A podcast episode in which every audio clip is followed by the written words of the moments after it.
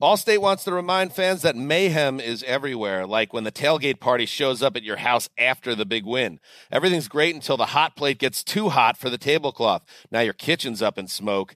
And if you don't have the right home insurance coverage, the cost to fix this could sideline your savings. So switch to Allstate, save money, and get protected from mayhem like this.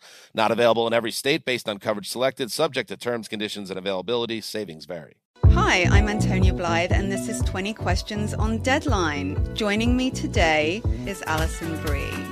Welcome, Alison. We got second place in my seventh grade lip sync contest for one of the songs on that album. The one that was like, You've already won me over. Oh, that's a good one. Yeah. It's a very of all slow. The, of all the options. In spite of me. Like, what did we do? It's so slow. Don't forget to listen to 20 Questions on Deadline. Thank you again, Alison. Thank you. Are you looking to step up to a 4K smart TV? One that gives you unparalleled clarity and picture resolution? Then we've got good news for you because the Vizio 65 inch V Series 4K smart TV is now just 348. With all your favorite apps built in, you can stream straight out of the box. You can even sing along to all your favorite music and radio on the iHeartRadio app. Looking for a smaller or bigger screen? Vizio offers unbeatable prices on all V Series 4K smart TVs. Head to Walmart.com today and score the 4K TV you've been waiting for.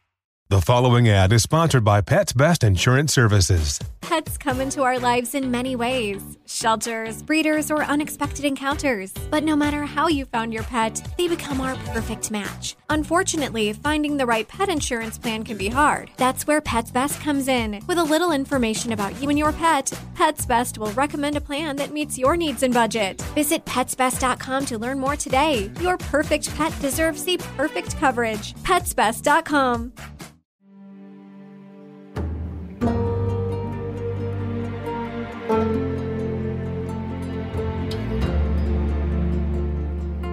This is Lee Habib, and this is Our American Stories, the show where America is the star and the American people. To search for the Our American Stories podcast, go to the iHeartRadio app, Apple Podcasts, or wherever you get your podcasts. On July 17, 1935, a man named Cudjoe Lewis died in Mobile, Alabama, at the age of 95. His death would further dwindle the number of remaining survivors of the Atlantic slave trade. He had lived the majority of his life in a small part of Mobile called Africatown, a community that he and his former shipmates, as they were called, built from scratch. But our story doesn't start there. It starts at the assignment desk of journalist Nick Tabor, who was asked to track down and do a story on the descendants of those who lived in Africatown.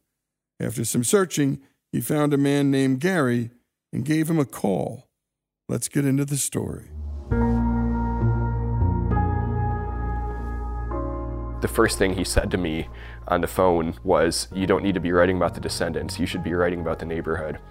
He was quite forceful about this.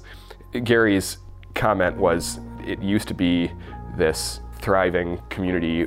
He said, When I grew up there in the 50s and 60s, there were good jobs, everybody had big families. There was this thriving business district. It was just a wonderful place to grow up. He said now it looks like a war zone. Tons of people have left. They built a highway through the neighborhood, wiped out the business district, and it's surrounded by heavy industry now. And he said, I, I want to know how it got to be that way. And I felt like it was an important question to investigate. So I went there on a day when this law firm was interviewing lots of people at a church about their family histories with cancer. Pollution emitted by this paper mill had caused hundreds of cancer cases in the neighborhood. I interviewed a whole bunch of people who all had these horrific stories. Everybody I ran into on the street, if I asked them about it, they would say, My sisters died of cancer in their 40s. Both of my parents died of cancer. I survived cancer twice myself. So uh, when I went back to New York City, I, I found myself thinking about the neighborhood all the time. And that question that Gary had posed, how did he get to be this way, kept recurring to me. And I kept thinking, I wish I could just move down there and piece together all every part of this story. What did they do to it? How did it get to be this way? And to ask, what's the link between the slave ship and the pollution? Because we know it's not a coincidence that this community founded by the people who were on the last slave ship ended up being designated sort of this industrial dumping ground for southern Alabama. Out of all the possible places, it could not have been a coincidence that they chose Africatown. I thought, well, we could say it's racism, but that wouldn't really explain anything or reveal anything. But I thought that if we could understand how it had actually unfolded decade by decade, then it would reveal a lot. So maybe six months later, I found myself packing up my apartment in New York and moved down to Alabama. We don't know very much about Cudjoe's early life. We know that he was from an area called Yoruba land, an enormous section of West Africa. This might seem anachronistic, but I think in some ways we could say that it was a, a pretty democratic society. There's this paradox where the king was regarded as a god. It was this extremely lofty position. The people could never see the king eating or drinking. Nobody could call the king by his personal name. The king couldn't visit people's private homes, uh, and for the most part, couldn't even be seen in the streets. But at the same time, the king's authority to some extent was symbolic, and there were even carnival days or festival days where people would parade through the streets and voice criticisms of their leaders. The people, for the most part, spoke a common language. There was a pantheon of gods that everybody recognized, if not exactly worshipped. This society did a big business in palm oil in all sorts of European countries. They used it to make soap and candles. We know that he was from like a, a medium sized town he started learning to be a warrior at a young age, but the chief of his town always said that people were only being trained in, in warfare so that they could defend their town, not so that they could make war. Uh, to the south of Yoruba land was a, a nation called the Kingdom of Dahomey. It was a militarized nation from its inception. It generated its revenue by enslaving people from other parts of West Africa and selling them to European traders. It had access to the coast. It controlled this city called Ouidah. Their king, as of 1859, 1860, was named Glele, and in the early years of his reign, he was trafficking in slaves in enormous numbers. Slavery had been practiced in different West African cultures for centuries, but it had different forms. It wasn't this absolute slavery, this sort of all bets are off, you know, no holds barred slavery. It wasn't chattel slavery where people were regarded as as sheer property. Slaves were typically war captives. But when the Europeans came offering cash or more often goods, things like weapons, they transformed it into this profit making activity. It was in this context that the kingdom of Dahomey was created. And King of Dahomey, Glele, demanded that the chief of Kosola's town start paying him tribute in yams, and he refused to do it. And so a little while later, the Dahomeans raided Kosola's village. The way he describes it is horrific. They came just before the break of dawn and they carried these enormous knives, these machetes, and they would cut off people's heads. So when he woke, he would have seen like a field of blood, people screaming, people running, people being grabbed by these Dahomean warriors. So he tried to run away, thought that he had succeeded. He ran past this gate, and then as soon as he got to the other side, somebody grabbed him. There's quite a, a heartbreaking moment in, in his narration where he says that he wanted to know where his mother was he pleaded with these warriors to let him go find his mother, and, and they wouldn't allow him to. He never saw her again. He was marched for days, along with others from his town who had been captured, to the city of Ouidah. It was there that he encountered William Foster. And you're listening to author Nick Tabor tell the story of the last slave ship to America and the community its captives built. Up next, more with Nick Tabor here on Our American Stories.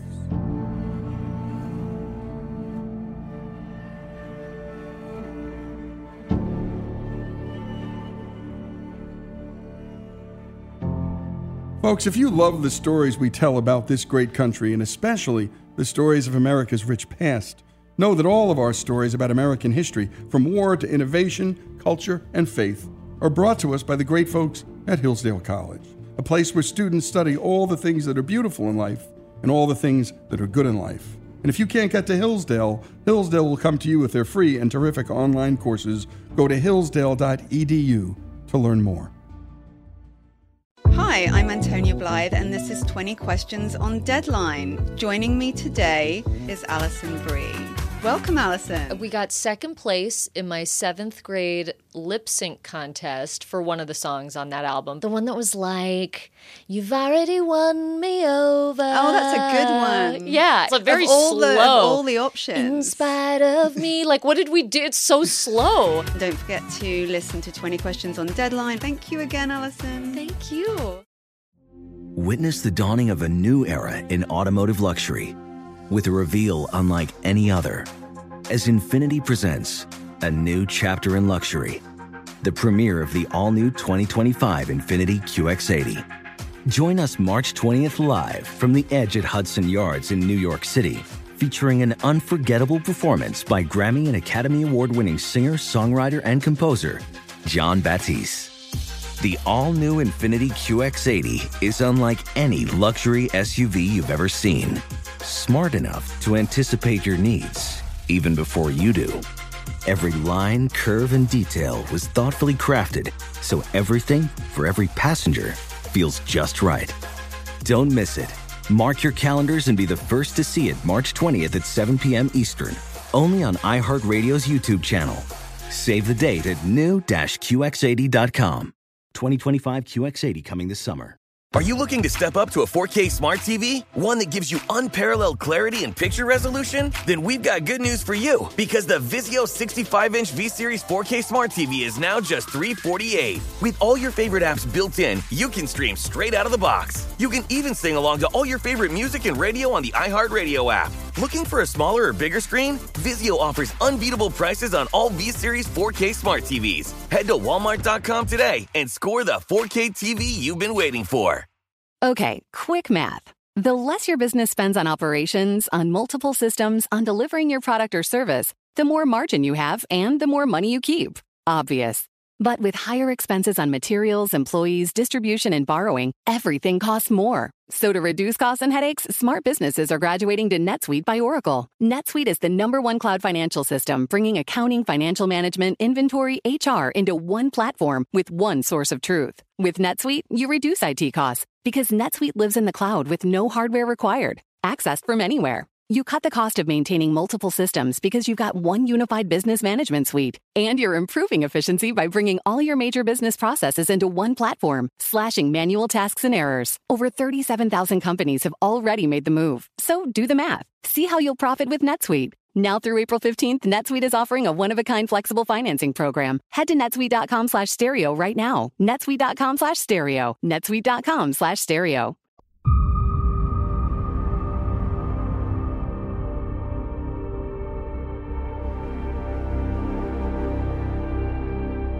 And we continue with our American stories and the story of Cudjoe Lewis, the last slave ship to America, and the community its survivors created.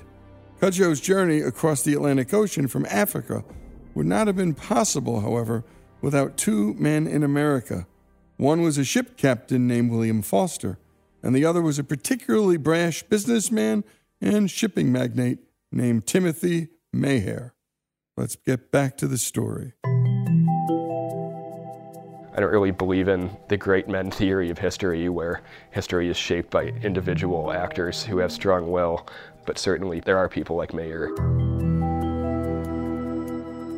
He reminds me a lot of Thomas Sutpen in Absalom Absalom, this force of nature. He supposedly had a quote unquote difficulty with the clerk of one of his ships, and he was stabbed or cut by this guy's knife. The paper reported that it's their understanding that it was Meaher's fault. and in another case, he was accused of, of ramming one of his ships into another vessel, apparently out of spite for the other captain. This newspaper, they said it's hard to believe that a captain would have done something like that just uh, out of pettiness, just because he hated this other captain.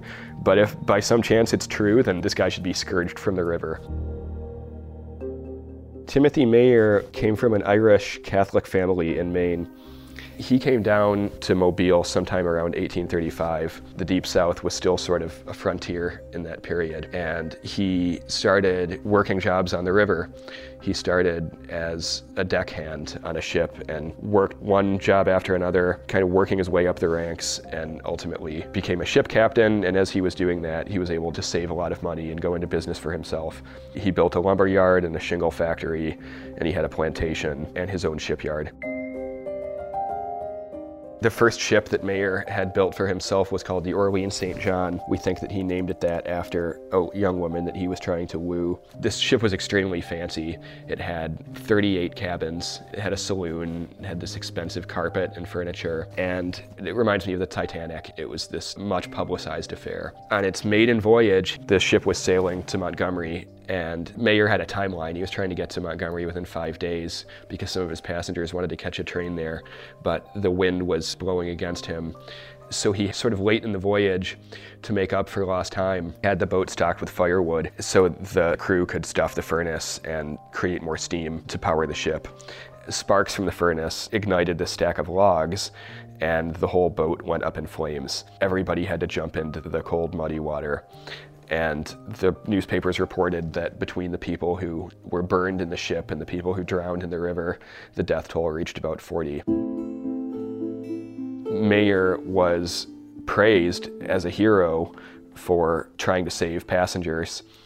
And maybe he did, even though he created the conditions for this to happen.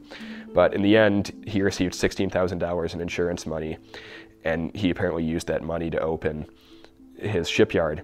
And there's always been a rumor that one of the people on board was a Navy officer who was carrying like a quarter million dollars worth of gold. And the gold was never recovered. And the rumor was always that Tim Meaher had brought divers from the Caribbean to go fish the gold out of the out of the silt in the river bottom, and that this gold became the basis for his business empire. That's just a bit of Mobile lore. He was also fairly active in politics. He never ran for office, but he did help to support the project of this guy named William Walker, who was trying to create a new colony in Nicaragua. Meaher and other Southern businessmen wanted to expand slavery down into Latin America, and they wanted Nicaragua to be the first outpost for this. And they imagined that Mobile could be the center of this new Southern empire that would span the continents, the Southern Republic. In fact, Meaher had a ship that he called the Southern Republic. Cotton was this extraordinarily valuable commodity. It was similar to what petroleum is in the world economy now, and they depended on enslaved people. It had been illegal since 1808 to import slaves from West Africa into the US. If you wanted slaves, then you had to get them from within the United States, but it still wasn't enough. There was still this sort of this labor crunch. In Alabama, in Mobile, we have reports from some of the travel logs of the 1850s of hotels resorting to hiring Irish people as servants because they couldn't get enough slaves so there was a push among Southern businessmen in the 1850s to reopen the transatlantic slave trade. It was degrading to the South, and there was also a convention in the spring of 1859 when these businessmen from all over the South gathered in Vicksburg, and by a vast majority, they approved this resolution calling for the repeal of all restrictions on the slave trade. So Meaher was at the center of all that. And the way that he told this story is that in 1859, one night, he was on a boat that was headed up the Mobile River, headed toward Montgomery, and he had some passengers from the north on board. And they were talking about how James Buchanan's administration had been claiming that it was going to start cracking down on these illegal slave voyages. And Meaher supposedly said, I don't believe it. I'm going to call their bluff. I don't think that there's any way they would actually execute anybody for bringing an, an illegal slave ship over. And he supposedly said, I'm going to prove it by doing it myself. And it seems like this was probably both a money making venture for him. He planned to sell these captives and make a profit, but also an active political protest to call the bluff of the Buchanan administration and show that you could still get away with doing this and that the will to stamp it out really wasn't there. Later on, the lore became that this was not just a, a boast that Meaher made, but that it was a bet. And I think in one case, it was reported to be something like $10,000, which would have been an insane amount of money back in 1859. So, as for the Clotilda itself, people didn't want to go on slave voyages. Sailors didn't want to go on them. It was not a desirable line of work.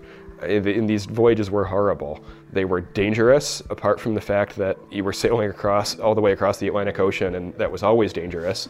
There could be shipwrecks. A couple of times, the Clotilda almost experienced a shipwreck itself. There was also the possibility of slave revolts, and the work was just unimaginably filthy. You were dealing with hundreds of captives who had to lie in their own waste and the mortality rate among captives on slave ships was extremely high. People were always dying from the horrific conditions and having to be thrown overboard. The pay was often pretty poor. And so it became a common thing during the height of the slave trade to get sailors drunk in gambling houses, in, a lot of cases to get them blackout drunk, and then tell them, you have amassed so much gambling debt, the only way you can possibly pay it back is by going on this slave voyage. We don't know much about how the crew of the Clotilda were recruited, but there was this episode in 1859 when the Clotilda was sailing back to Mobile from Texas. The ship was moving fast, and there was a skiff in the water, this small boat with two men on it. And when the Clotilda got close, it ended up going across this chain that was connecting the small boat, sort of anchoring it to a log in the river. And the little boat flipped over, and the Clotilda ended up running over one of the men who had been on the skiff, a black man named Alfred. He was an enslaved person. Alfred's owner ended up suing, and Bill Foster was ordered to pay $1,500. It's pretty clear from the records that he didn't really own anything besides the Clotilda. And so it seems likely that this was about the time that Timothy Meaher would have approached him about sailing to Dahomey and fetching this cargo of slaves. Meaher offered to pay him a cut of the proceeds, about half a dozen slaves, which would have been worth thousands of dollars in the market. So Foster agreed to do it. They re rigged the Clotilda, loaded it with barrels of water, barrels of beef and pork. They stocked it with a bunch of gold and they put lumber on top of the gold in case the ship were searched. We, we have one source that says that when they set out, their papers said that purpose of the voyage was to haul lumber to St. Thomas in the Danish Virgin Islands. But Foster, of course, knew that he was actually headed for West Africa. And what a story you're hearing right now. And my goodness, Timothy Meaher, well, he is slavery personified in the South. A Very few people benefited from slavery directly, and it was generally large plantation owners and traders like this, slave traders themselves, and people in the shipping business. Timothy Meaher was one such person, and he challenged the slave trade prohibitions directly, not just as an act of political protest, but for profit. When we return, more of the story of Africatown on Our American Story.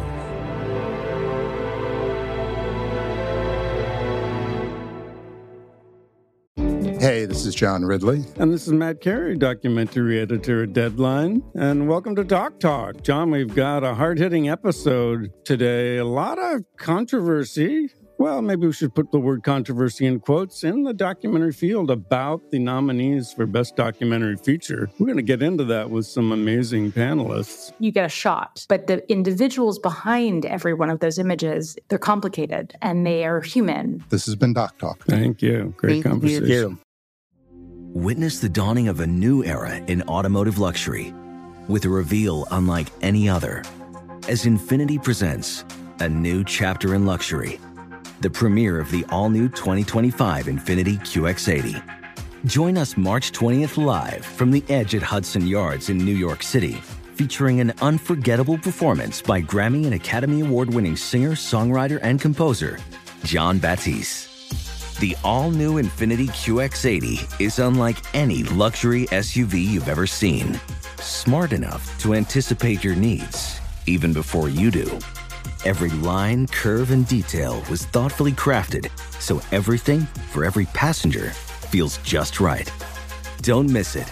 Mark your calendars and be the first to see it March 20th at 7 p.m. Eastern, only on iHeartRadio's YouTube channel. Save the date at new-QX80.com.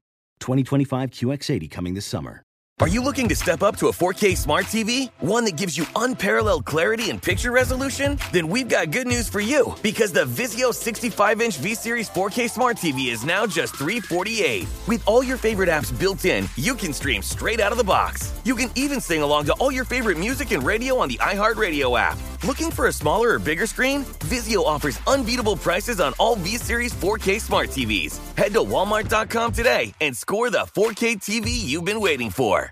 Okay, quick math. The less your business spends on operations, on multiple systems, on delivering your product or service, the more margin you have and the more money you keep. Obvious.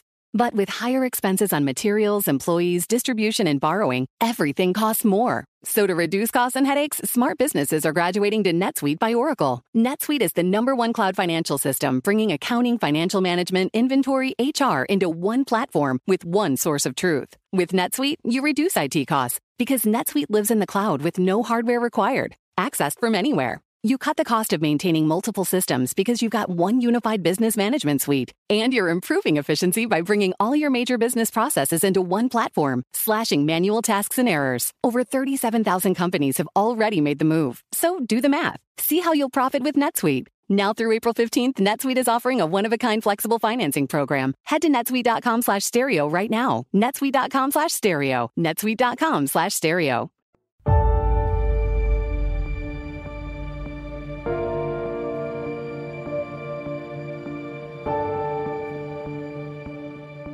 And we continue with our American stories and the final portion of the story of Cudjoe Lewis, the last slave ship to America, and the community its survivors created. We've returned back to the story of Cudjoe Lewis, captured and held in the city of Ouidah. He and the other captives were held in these structures called barracoons.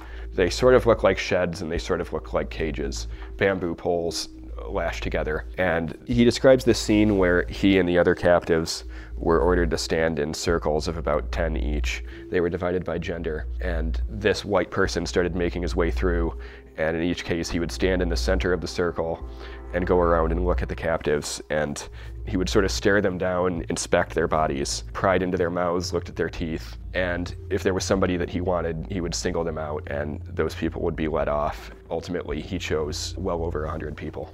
The captives were offered a final meal, led to this lagoon that separated Ouidah from the ocean. He would have been taken across on a canoe and brought into the, the hold of the Clotilda.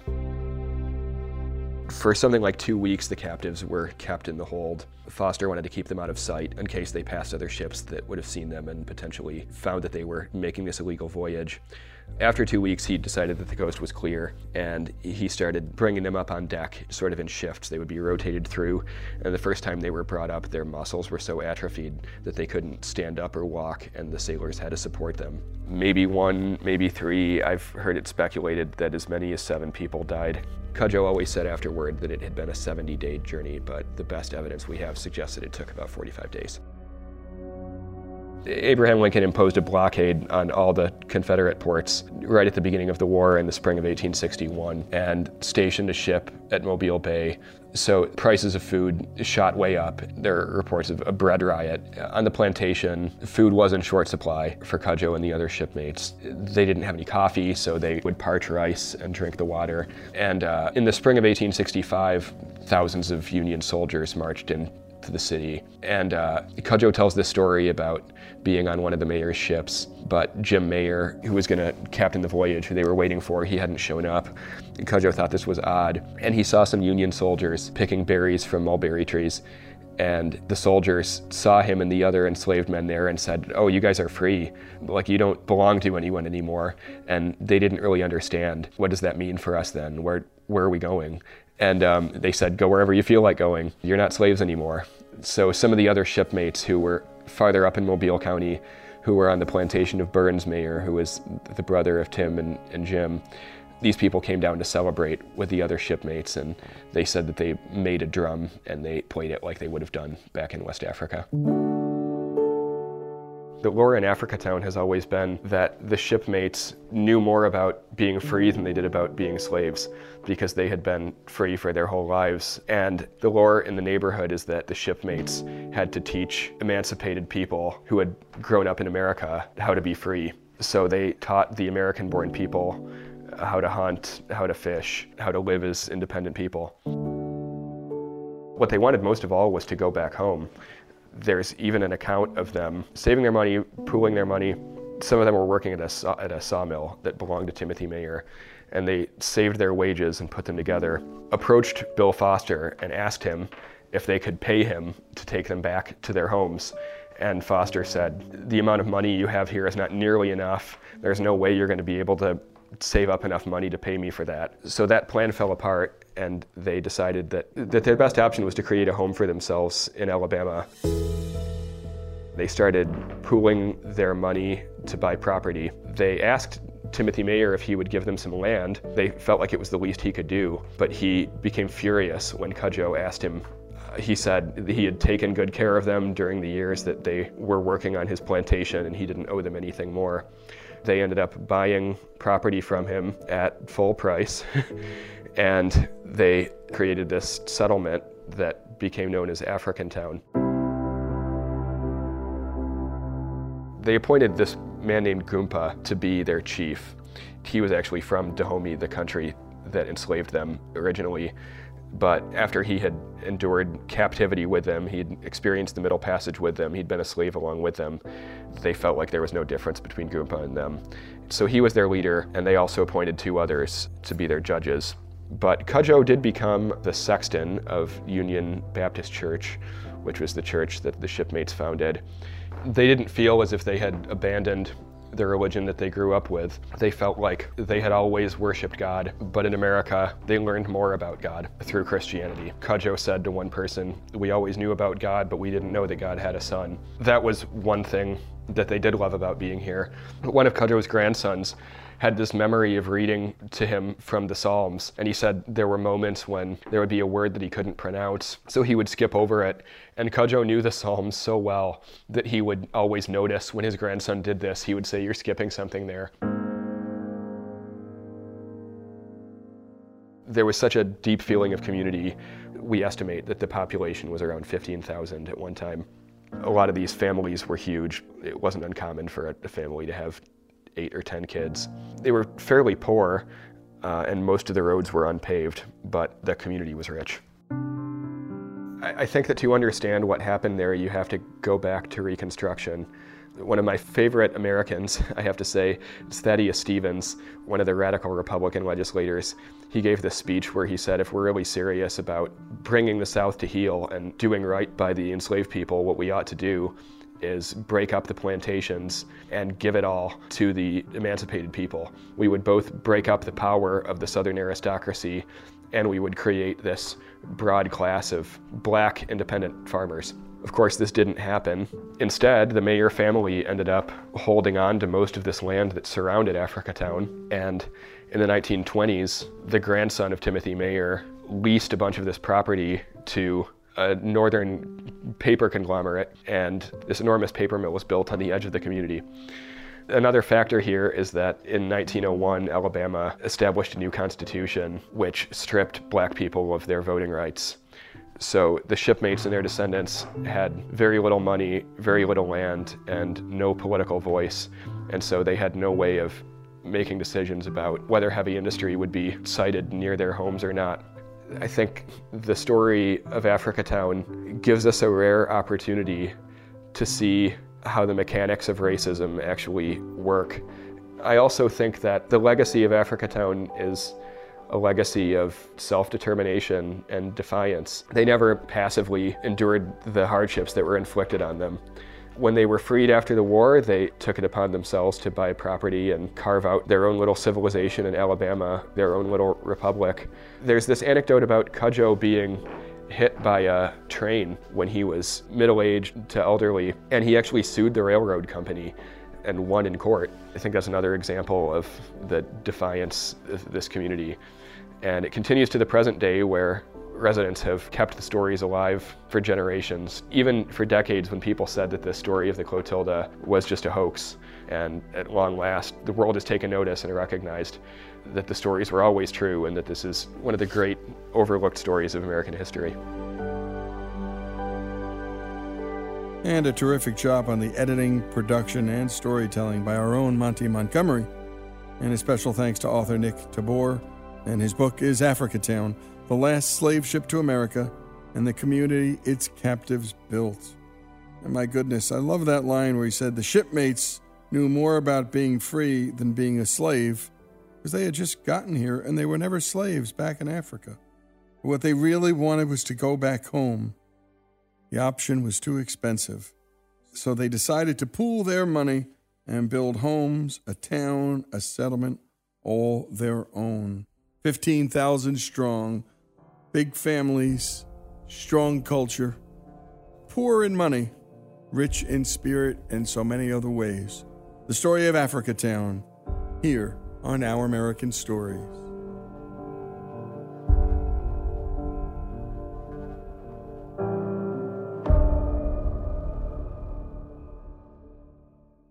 Allstate wants to remind fans that mayhem is everywhere, like when the tailgate party shows up at your house after the big win.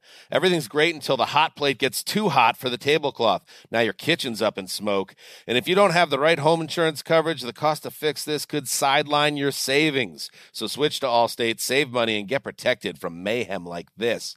Not available in every state based on coverage selected, subject to terms, conditions, and availability. Savings vary. Hey, this is John Ridley. And this is Matt Carey, documentary editor at Deadline. And welcome to Doc Talk. John, we've got a hard hitting episode today. A lot of controversy. Well, maybe we should put the word controversy in quotes in the documentary field about the nominees for Best Documentary Feature. We're going to get into that with some amazing panelists. You get a shot, but the individuals behind every one of those images, they're complicated and they are human. This has been Doc Talk. Thank you. Great Thank conversation. You. Are you looking to step up to a 4K smart TV? One that gives you unparalleled clarity and picture resolution? Then we've got good news for you because the Vizio 65-inch V-Series 4K smart TV is now just 348. With all your favorite apps built in, you can stream straight out of the box. You can even sing along to all your favorite music and radio on the iHeartRadio app. Looking for a smaller or bigger screen? Vizio offers unbeatable prices on all V-Series 4K smart TVs. Head to walmart.com today and score the 4K TV you've been waiting for. Infiniti presents a new chapter in luxury, the premiere of the all new 2025 Infiniti QX80, live March 20th from the edge at Hudson Yards in New York City, featuring a performance by Jon Batiste. The all new 2025 Infiniti QX80 is an SUV designed to help every passenger feel just right. Be the first to see it March 20th at 7 p.m. Eastern, only on iHeartRadio's YouTube channel. Save the date at new-QX80.com. Don't miss it. 2025 QX80 coming this summer.